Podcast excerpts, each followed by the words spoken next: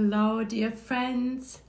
Welcome, welcome, welcome to Spirit Reports of Life After Life, based on the book by Allan Kardec, Heaven and Hell.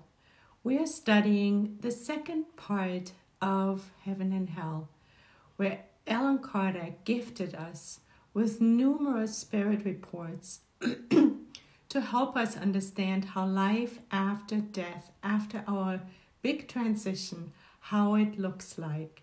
And he also did us a really big service by categorizing those spirit cases and helping us to understand what happy spirits, what kind of life they've lived, what repentant criminal spirits, what kind of a life they lived, and what are they expecting or experienced of life after during life after life? And he also has categories like suicide spirits where we learn of what happened during their lives and then what was the effect they lived on the spirit side.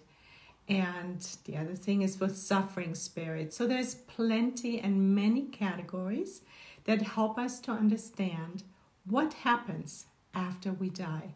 And from all these spirits who came before us, we have the golden opportunity to either learn of what to do to prepare ourselves, or we learn of what to avoid so we don't fall into the same pitfalls as the spirits who came before us. So, we have been studying spirits that fall under the category of repentant criminals. And currently, and today we will be looking at and studying and understanding further what the lessons are by the spirit called the Castelnaudary spirit. The Castelnaudary spirit. If you like, you can follow along. Um, the case starts on page 441. And what you'll see, there is a lot of interesting information in there. It is a rather long case, so we will only go halfways and then continue next week. So, the Castelnaudary spirit. Now, before we begin, let us connect. Let us close our eyes if we can, and let us connect with gratitude with God, beloved Jesus, our guide and model, who so selfishly came to planet Earth to model and teach to us of how to be a perfect human being. And we're also connecting with Mother Mary, who is so lovingly taking care of the most troubled spirits in the spirit world. And we're also connecting with the mentors of Kardec Radio and the mentors of this group. And we're connecting with gratitude with all the spirits who are here present during our gathering, and our own personal mentors and the mentors of our families. And we ask that the good spirits open our hearts and minds to the teachings that will transpire tonight so we can understand them and implement them in our daily lives so as to prepare ourselves to become better human beings, to prepare ourselves for our grand transition, and to see the current life situation that we are being faced with in a new light.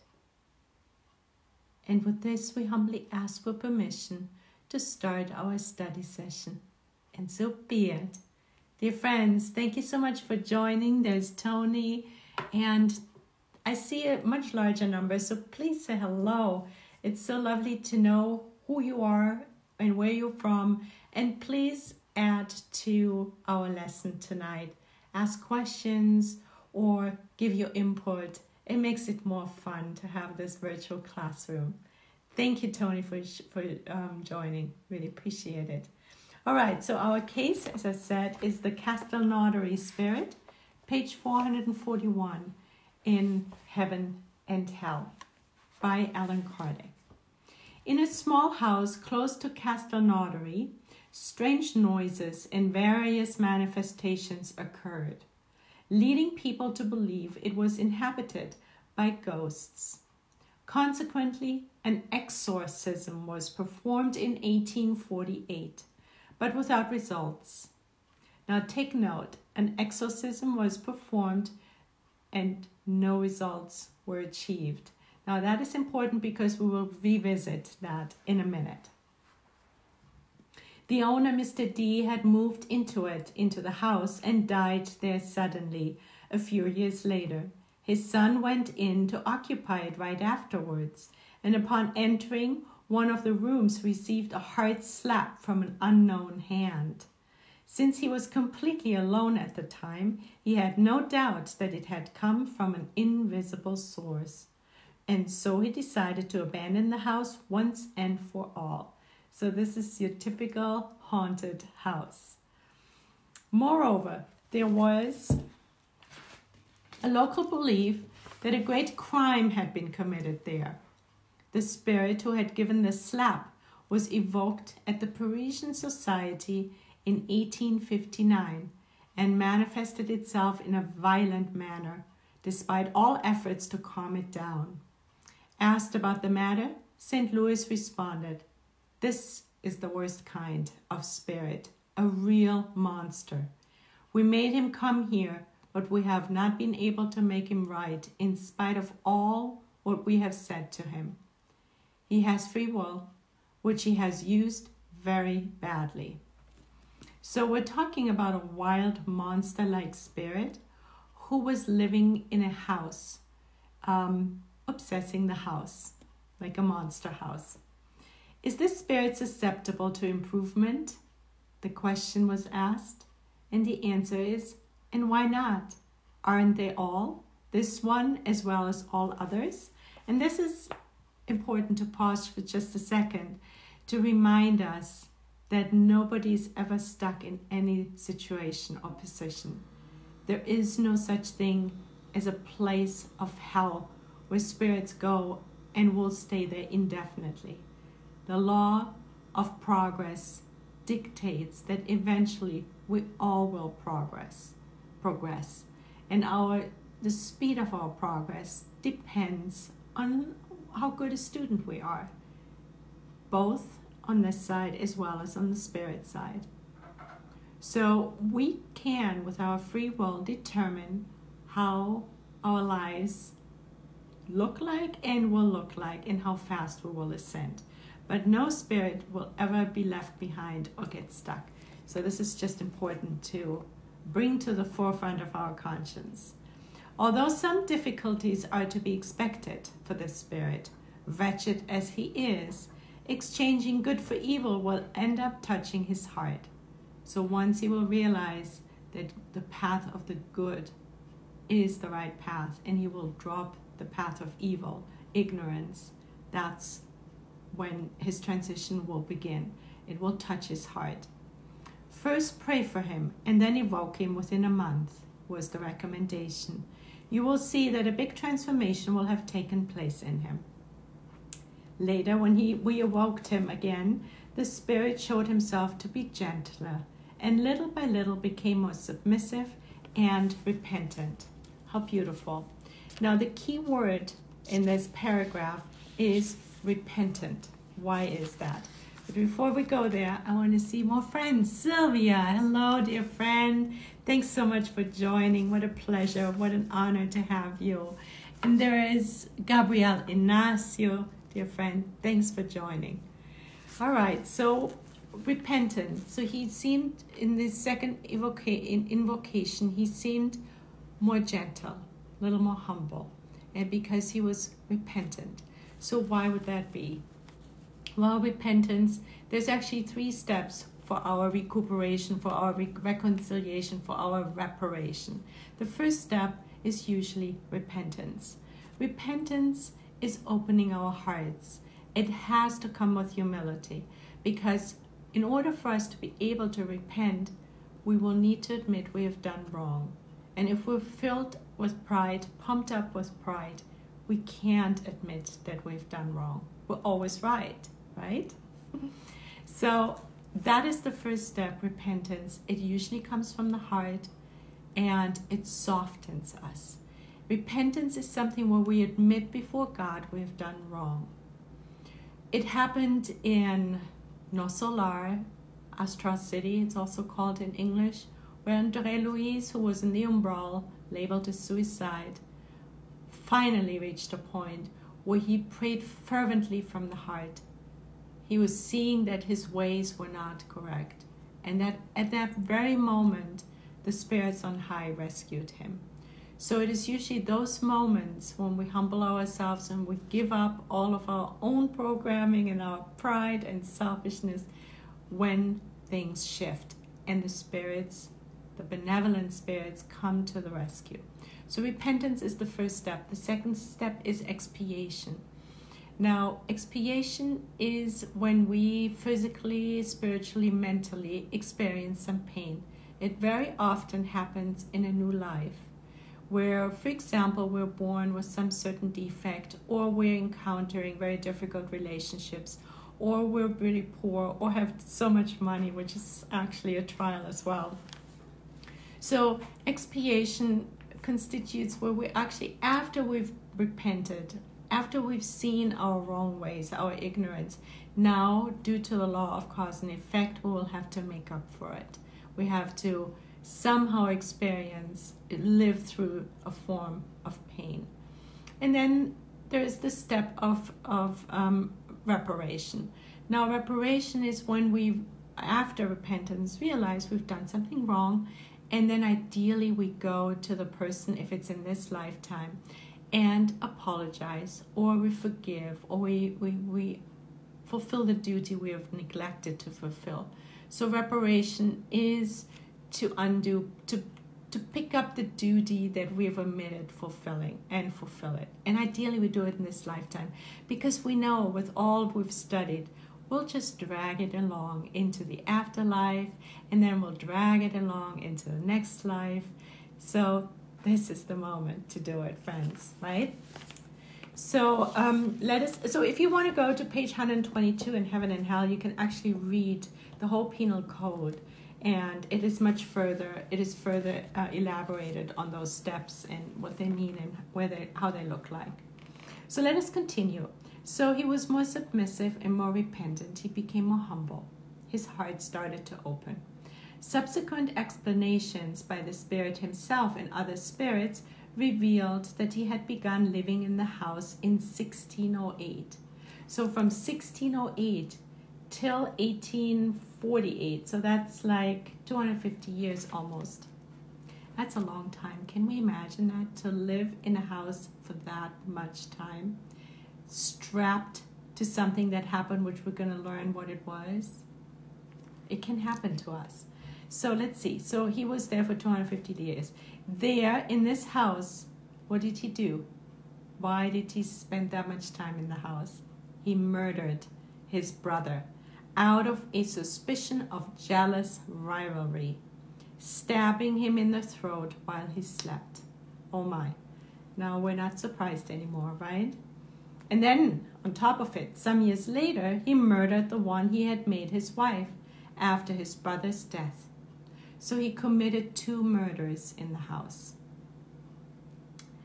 He himself had died in 1659 at the age of 80 without having answered for his crimes, which had aroused little attention during that tumultuous time. So let us pause because how can it be? We're probably asking. I'm asking myself, how can it be that a man can commit two murders and not be found out? Well, I was actually, I don't have a TV and I, I don't have it, but I have clients who have TVs, and sometimes I've I've watched the Dr. Oz show, and I was stunned to find out on Tuesdays and Thursdays he does some forensic show where he looks at cases where the murderers and the abductors were never found out, where crimes were never solved. It's mind boggling to see how many crimes are not being found out on this planet, on planet Earth. Yes, so it still even happens today, which was surprising to me. So let us look at this. So divine um, um, justice, human justice, didn't find out about it. What is justice? Let us look at this for a moment to take this apart, how this can be, and, and the differences. So we have justice, right? Just, just justice. So what is justice? Do you remember that? We've gone over it before. How is justice defined by the spirits on high in the spirits book? Well, the spirits are saying justice is respecting the rights of everybody, of everyone. Respecting the rights of everyone is justice. Now we're wondering how does that look like in everyday life, right? How do we respect the rights of everyone? Well, there's two determining factors for those rights. There's two factors, there's two different ways that determine, that regulate those rights. Because it's not a free for all, obviously. So there's two different parts. What are they? There is A, the human law, the human laws, and B, God's laws, the divine laws. So we have two determining factors for us to practice true justice, which means respecting the rights of everybody. So we know that the human laws are imperfect. They're imperfect even if they're caught every single crime like this murder. Our laws are still imperfect. Why is that? Because we are imperfect. Our laws only represent are only representative of where we are in our own moral, intellectual stage. So when we look back 2,000 years ago, or maybe even 250 years ago, the laws were very different from today. So we're learning, and accordingly, our laws keep changing. So then there's the divine laws. Now, the divine laws are immutable in contrast to the human laws. And the divine laws express true justice. And where are the divine laws written? Can we find them in some library or on some YouTube? Well, we do have them explained in the second in the third part of the Spirit's book but ultimately they're written nowhere. They're in our consciousness, in our conscience. They're in our conscience, in our hearts. So if we listen and we tune in, we know what's right or wrong. We just need to be honest. We need to tune into ourselves and listen to our hearts and listen to our conscience. So, how do we best practice? How do we best practice divine justice? How do we best respect the rights of everybody. We do that by desiring for others what we desire for our own selves. And that is the litmus test, so to speak. If we run life through that filter, we're on a pretty good road. We're doing it. Now, it's easier said than done because if we really use that rule, the divine law, on that level, we'll see. It's it's going to be challenging, I'm sure. Let me see. Tony says the golden rule. Exactly, Tony. You're absolutely right. Desiring for others what we would desire for our own selves. And that humbles us. And that gets us out of our selfish and prideful mode, which is really the utmost of our goals. Because that is something we're suffering from, all of us are suffering from on this planet. So the divine laws will always catch up with us. So this guy murdered two people in the house, and human law, they didn't find him, but that doesn't mean anything. And that is something that we can really keep in our own minds minds when we see crimes happening today and then the culprits are not being found or not being um, uh, convicted. I mean, there's so many even with all the sexual um, uh, crimes that have happened, have come up, come up and out lately, and then some of the more rich and famous people maybe don't get what we think would be justified in terms of a um, prison sentence, so called punishment. But we can trust always, we can rest assured that the divine laws will catch up with those people. We don't have to worry at all. We never have to worry. Law of cause and effect will will create justice at the end of the day. And the same happened with our friends here. Because when we commit a crime, and like this guy here in our case, the Castelnaudary case, he committed a crime. What happened? It bound him to the place of the crime. It is the affinity to the crime scene, so to speak. And that's even when, when we see, um, when we listen to Dr. Oz, same thing, people often return exactly to the crime scene. It's their conscience, I'm convinced.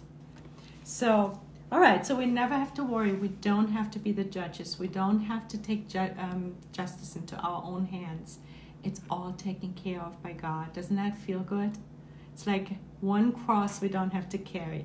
But what we do need to focus on is living by the golden rule, is desiring for others what we would desire for ourselves so that we're not going to live the consequences of our wrongdoings as much anymore so that we don't put painful seeds into our beautiful garden of eternity.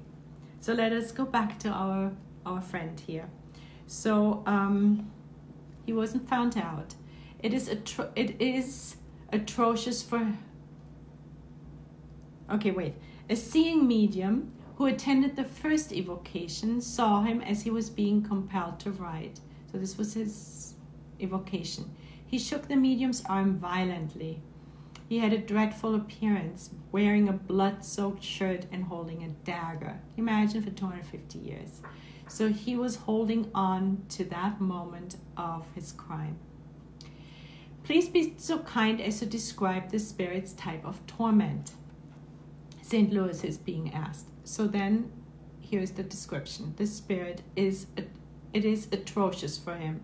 He has been, has been condemned to live in the house where he committed his crimes. They are continually before him, and he cannot think about anything else. Thus, he believes he's condemned to such torture forever. He consistently sees himself at the times when he committed the crimes. All other memories have been taken from him, and all communication with other spirits proscribed. While on earth, he cannot be anywhere but in that house. And if he goes into space, he's enveloped in solitude and darkness. Horror show, right? So this is, and this is what's so beautiful about what Allan Kardec gifted us with. He is describing the life, life after after life of a murderer who wasn't found out, who hasn't done any undoing of his crime yet, who hadn't even up until this moment found repentance. This is what happens.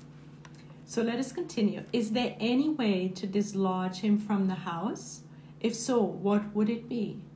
Very good question, right? We're curious too. What could dislodge the spirit from this house? The answer is when people want to break free of our obsessors.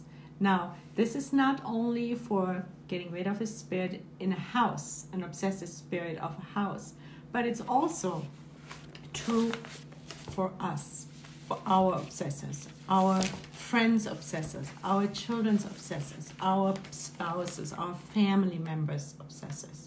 Well, let us look at obsession a little bit more. So we learned that prayer will really do good. But let us go a little bit deeper. When we go to the gospel according to Spiritism, and I invite you to go along if you like. I have the good old fashioned book here it's chapter 28, page 452, all the way at the end. And you might remember that there is a collection of Spiritist prayers.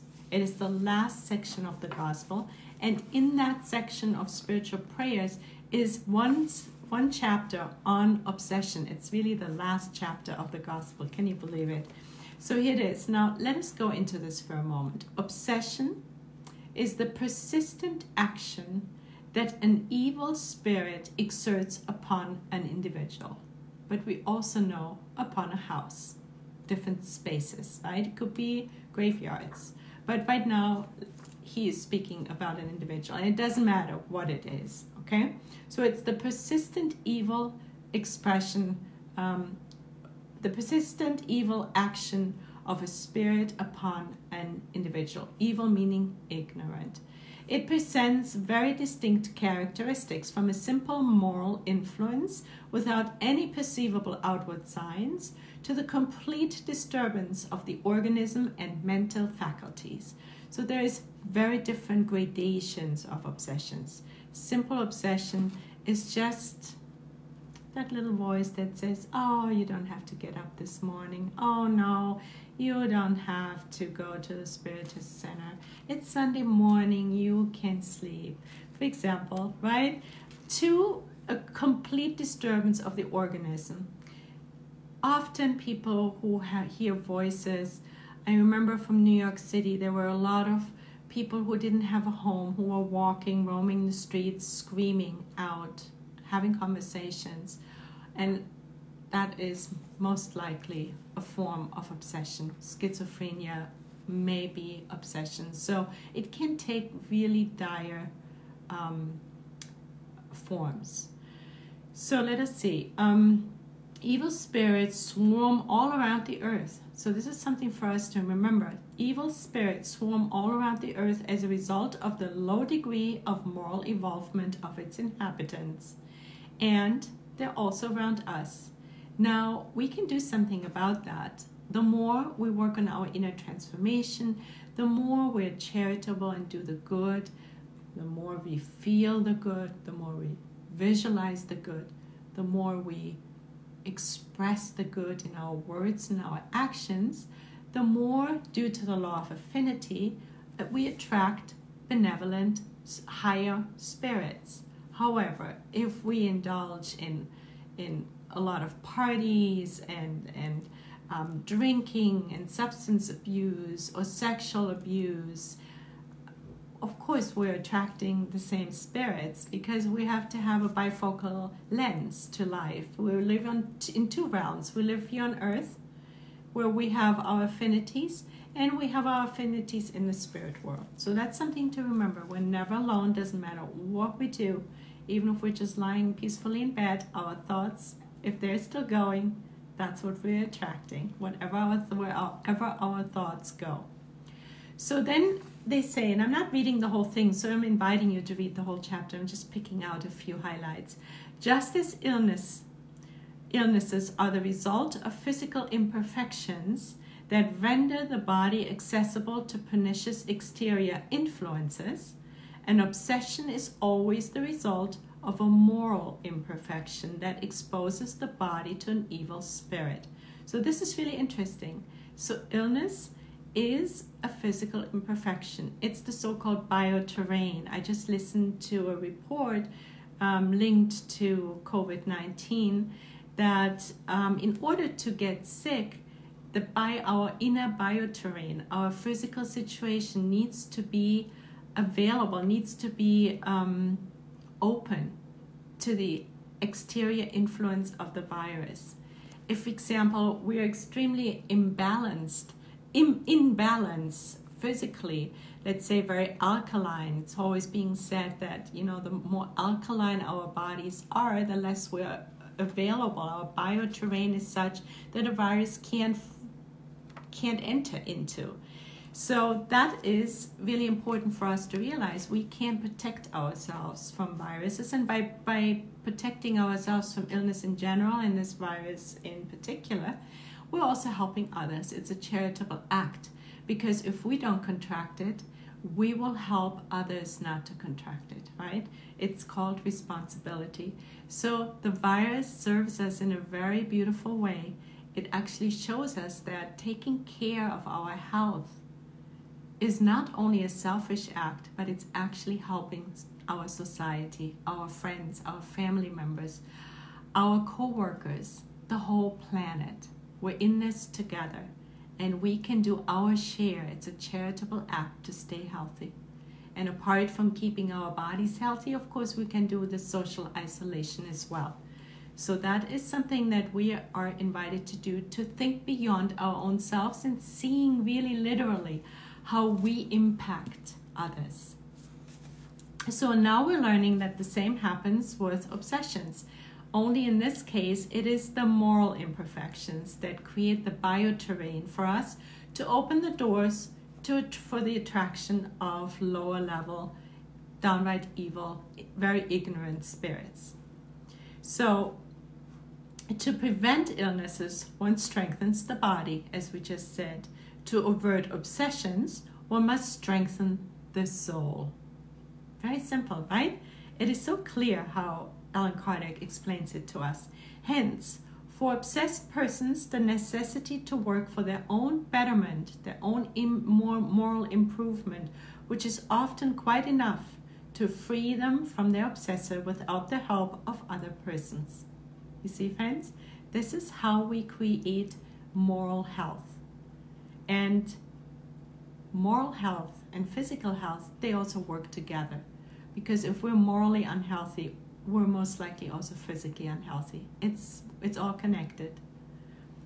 So um, working on our inner transformation that helps us to free ourselves from our obsessors and we're not only freeing ourselves from this obsessor, which is more of a selfish focus, but we're also helping the obsessor because the obsessor isn't being served by sticking to us or to this old house. No, because that prevents them from from um, progressing. So we're it's also a charitable act. We're helping also the obsessor. It's so beautiful. So by our own inner transformation, by becoming a better person, more charitable, more indulgent, more benevolent, more forgiving, it's also an act of charity. We're helping not only our neighbors here on the physical plane, but also in the spirit life, in the spiritual plane. Isn't that beautiful? There's no losing with working on our inner transformation ever. So let's see. So, however, such help becomes necessary. So, help to release the obsessors, obsessors.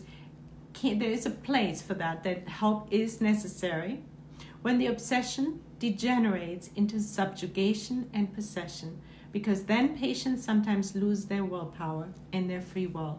So this is when the obsessions become so so severe that the patient, the individual, doesn't have a free will anymore because now the, their free will has become the obsessor's free will.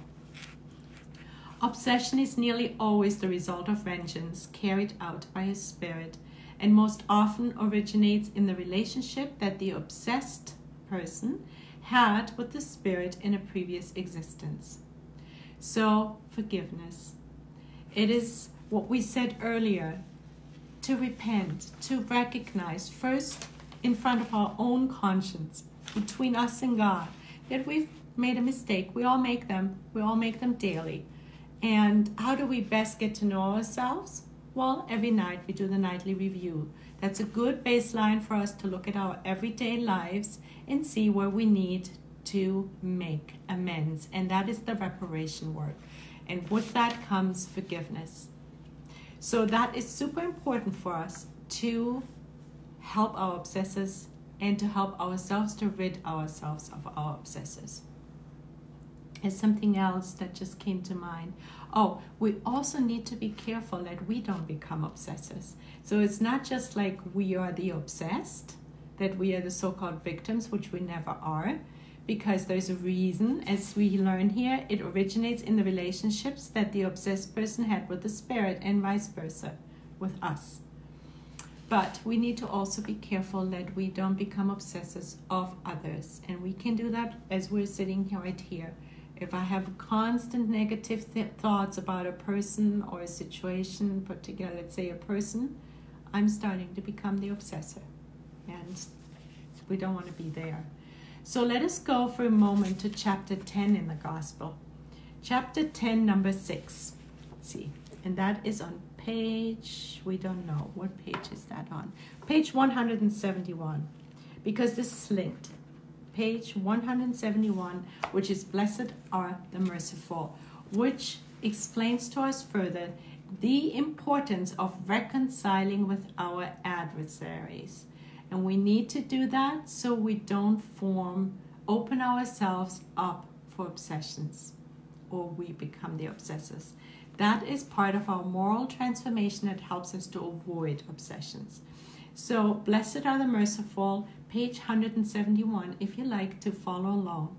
And Allan Kardec, I think it's Allan Kardec, let me double check. Yes, he says, and we're just picking highlights out in the practice of forgiveness and the good in general, there is more than a moral effect. There is also a physical effect. Ah, that's interesting. We know that death does not free us from our enemies, and we've seen that. We've seen it in several cases, and now we see it in our Castelnau case. Death does not free us from our enemies, we take them with us. In their hatred, vengeful spirits often pursue beyond the grave those against whom they harbor rancor. And we don't want to be those either, right? We're saying it over and over again. Obsessed and possessed persons are therefore almost always victims of a prior revenge, which they probably caused by their conduct. I personally would like to exchange the word victim with the effect. It's the effect of a prior revenge because we're never victims. The law of cause and effect very clearly shows to us that we always are responsible for everything in our lives. We are we have free will, we're co-creators. We plant the seeds and then we have to reap the harvest.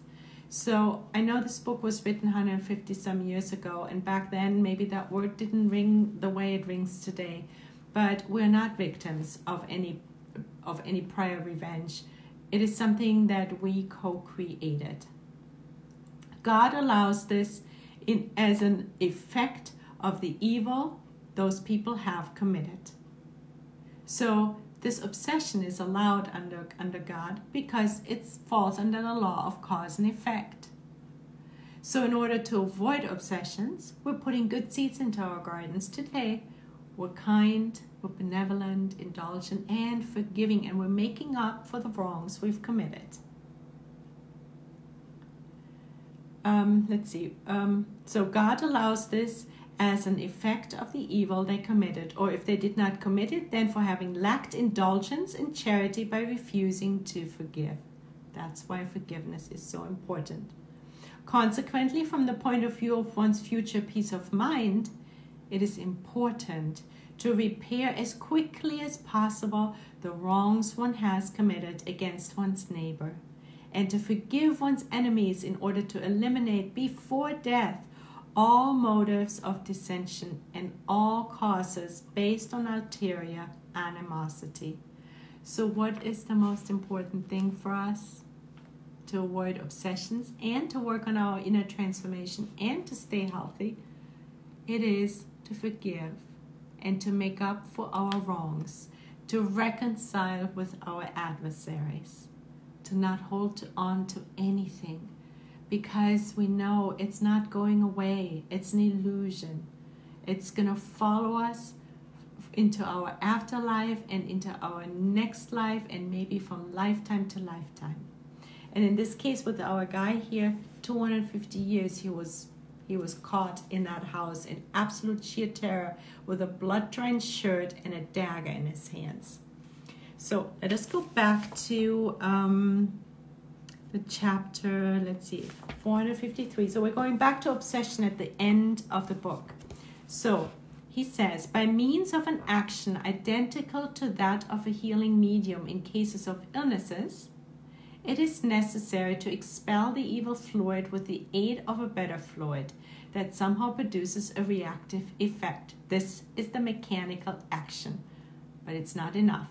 So we have the obsession, that's just a simple obsession, where through our own inner transformation and prayer, we help to the obsessor to move on. But there is cases where it's much stronger, the obsession, subjugation, and possessions, where outside help is needed. And there they say that it's the action of expelling the evil fluid with the aid of a better fluid. So one replaces the other.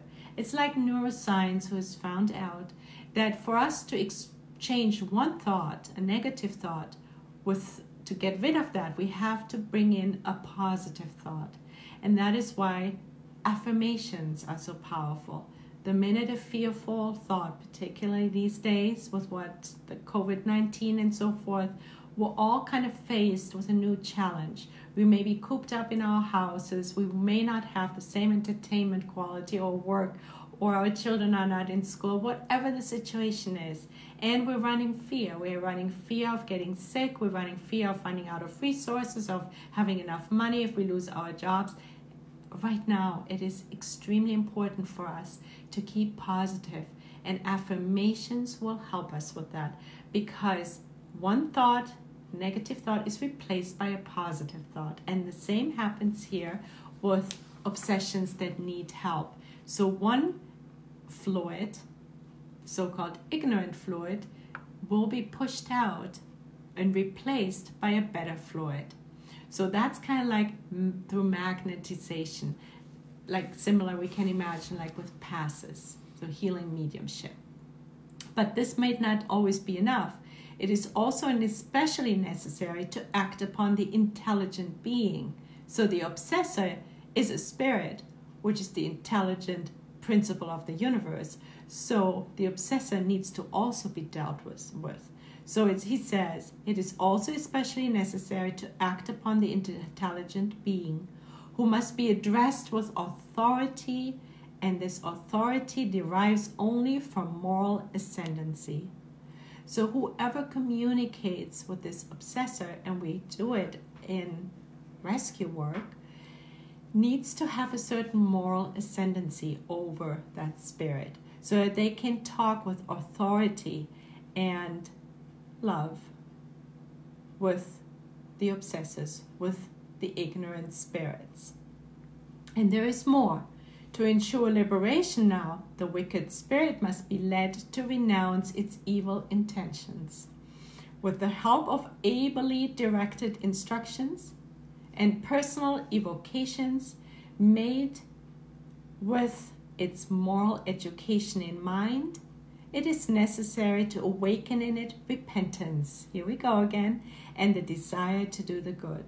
So, this really describes our rescue work, where then the Spirit is being evoked and is being communicated with, with loving kindness, with instructions, turning them towards the good. So, there's many different steps involved, dear friends. So, obsession is not an easy thing in the last sentence of this chapter before he goes into two three different two or three different prayers. So this is really we can pray we need to pray. He says in all cases of obsession now this is the most important in all cases of obsession prayer is the most powerful aid for acting upon the obsessive spirit. Prayer is the most important thing. So if we detect obsessive forces in us, prayer, and our moral transformation. We detect obsessive forces in others, prayer is really important. The gospel gives us several sample prayers to pray for the obsessed. So, this is a wonderful thing. It is so helpful. And why prayer? Why do we think prayer is so important? Well, prayer is really a um, it's an invocation to call in the good spirits. It inspires good thoughts in us. It elevates our minds and connects us with God and the spirits on high. And our prayers, if they come from the heart and are fervent and really coming from the heart, and that's why it is important, or it's more powerful, let's put it this way, to pray, to just have a conversation with God rather than having prescribed prayers. Um, they will always be answered. Ask and you shall receive, right? Jesus taught us that. They give us moral strength, even if sometimes certain challenges cannot be taken away because they're the effect of causes that we created, law of cause and effect, and we will have to go through them. Then expiation, we can still, we always receive support from the spirits. Always there is support. And we help to avert evil spirits, divert evil spirits, ignorant spirits, meaning obsessors. Want to go to Heaven and Hell, page 445. And that is, let's see, 445 for a moment. Yes. So, um, there is one thing we need to um, 445 okay I don't want to make a mistake. It's the same case. Here is something that we learn. Prayer is profitable only for the spirit who repents. Why is that? So if we pray for obsessors it's never wrong to pray but it's actually only really profitable when the spirit is ready to repent for those who out of pride revolt against God and persist in error by exacerbating it, prayer can do nothing, nor will it do anything until one day a spark of repentance begins to manifest in them. So, this is interesting, isn't it? Prayer relieves only those who are not completely hardened. But in the meantime, even if we pray for, let's say, I have an obsessor who is a hardened spirit, who is not ready to repent, who holds incredible amount of rancor towards me because of something I did to them in their perceptions in a previous incarnation. I can still pray because my prayer for this obsessor may help them to find repentance quicker and it will also help me because I am connecting more and more, turning the mirror of my soul towards God. And that will help me too in my inner transformation. So, prayer is something that is never ill placed, it is always the correct thing. So, um, we looked, when we read, when we paused, before we paused, remember, the Spirit said um, they preferred that they were pride okay i'm going to go back to to remember for us to remember. When people want to break free of, of obsessive spirits like this one it is easy to do so by praying for them which is precisely what people so often fail to do. So now we know that right? They prefer to try and scare these obsessive spirits away with exorcism which for such spirits is a source of great entertainment. Now let us look at that. How can it be that that would be not, why would that not work? Page 456. Let's see. Hmm. I think I wrote down the wrong. Um, I think I wrote down the wrong page. Oh, maybe it's in the 56. I'm sorry, guys. I am for a moment. Have a moment of confusion. It happens. 400. Yes, okay, we found it. It's pretty much at the very very end of the spirits of the of the gospel according to spiritism so why would exorcism not work and why would it be an entertainment for them there's a comment at the end of the spirit of the of the gospel at the end of the chapter on obsession it says the healing of grave obsessions demands much patience perseverance and devotion. It also demands tact and skill to lead, lead, lead frequently extremely perverse hardened and cunning spirits to the good because there are those who are rebellious to the highest degree in most cases, one must proceed according to the circumstances, but whatever may be the character of the spirit, it is a sure fact that nothing can be obtained by violence or threat. Remember, they were trying to curse, uh, to, to scare the spirit, the obsessor away. It's very clear it cannot be done with any threat. All influence lies in one's moral ascendancy. So we need to improve our own moral development, our own inner transformation in order to be able to talk to them gently and kindly and lovingly and charitably to show them that their ways are wrong.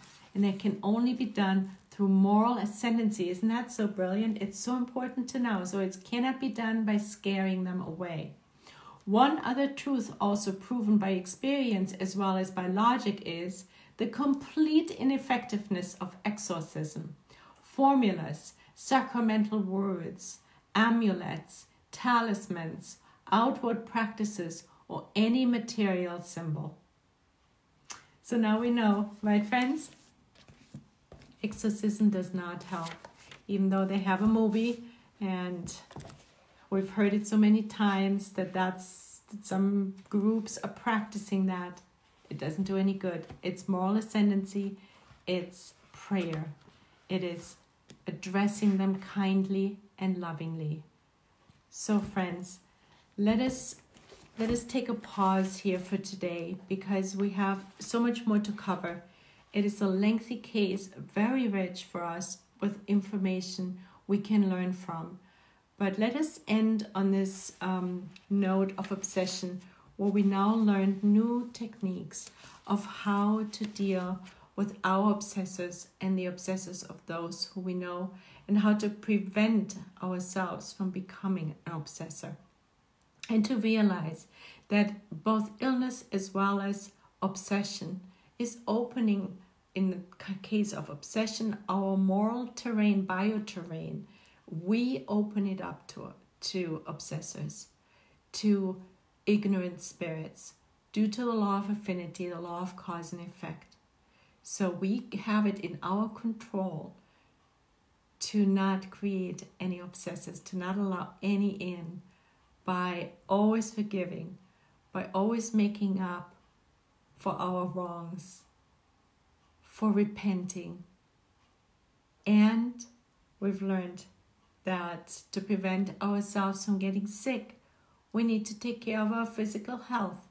And that is creating a bioterrain, a physical bioterrain that does not allow viruses or any illnesses in. And by doing that, both on the moral end as well as the physical end, we're also working charitably because what we do to ourselves, we also do to others automatically. And we see it so beautifully thanks to this virus, how our own actions ripple out into the world and affect others. So, dear friends, let us close our eyes if we can and let us feel our feet on the ground, connected to Mother Earth. And let us connect to God and Jesus, Mother Mary, and the beautiful spirits on high who've brought these illuminating teachings to us. We thank you from the bottom of our hearts for understanding obsession better, for understanding how we can stay healthy, both physically as well as morally and that staying healthy, both physically as well as morally, is an act of charity.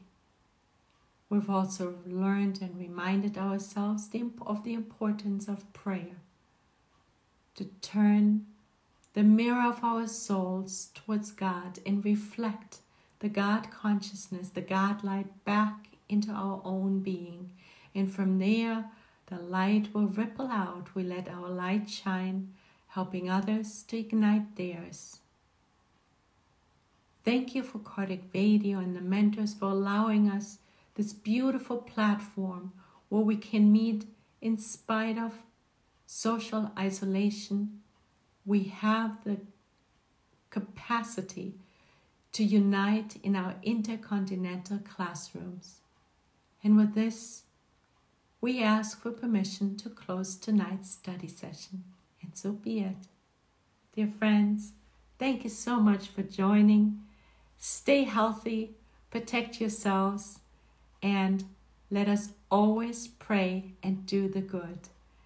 And with this, thank you, Tony. Thank you, Beth, for joining us. Thank you, Lisa Tellis, Gabriel Ignacio, Celia Otero, and some others. Thank you, friends. Much love, and so God willing, we'll meet again in one week, same place, same time.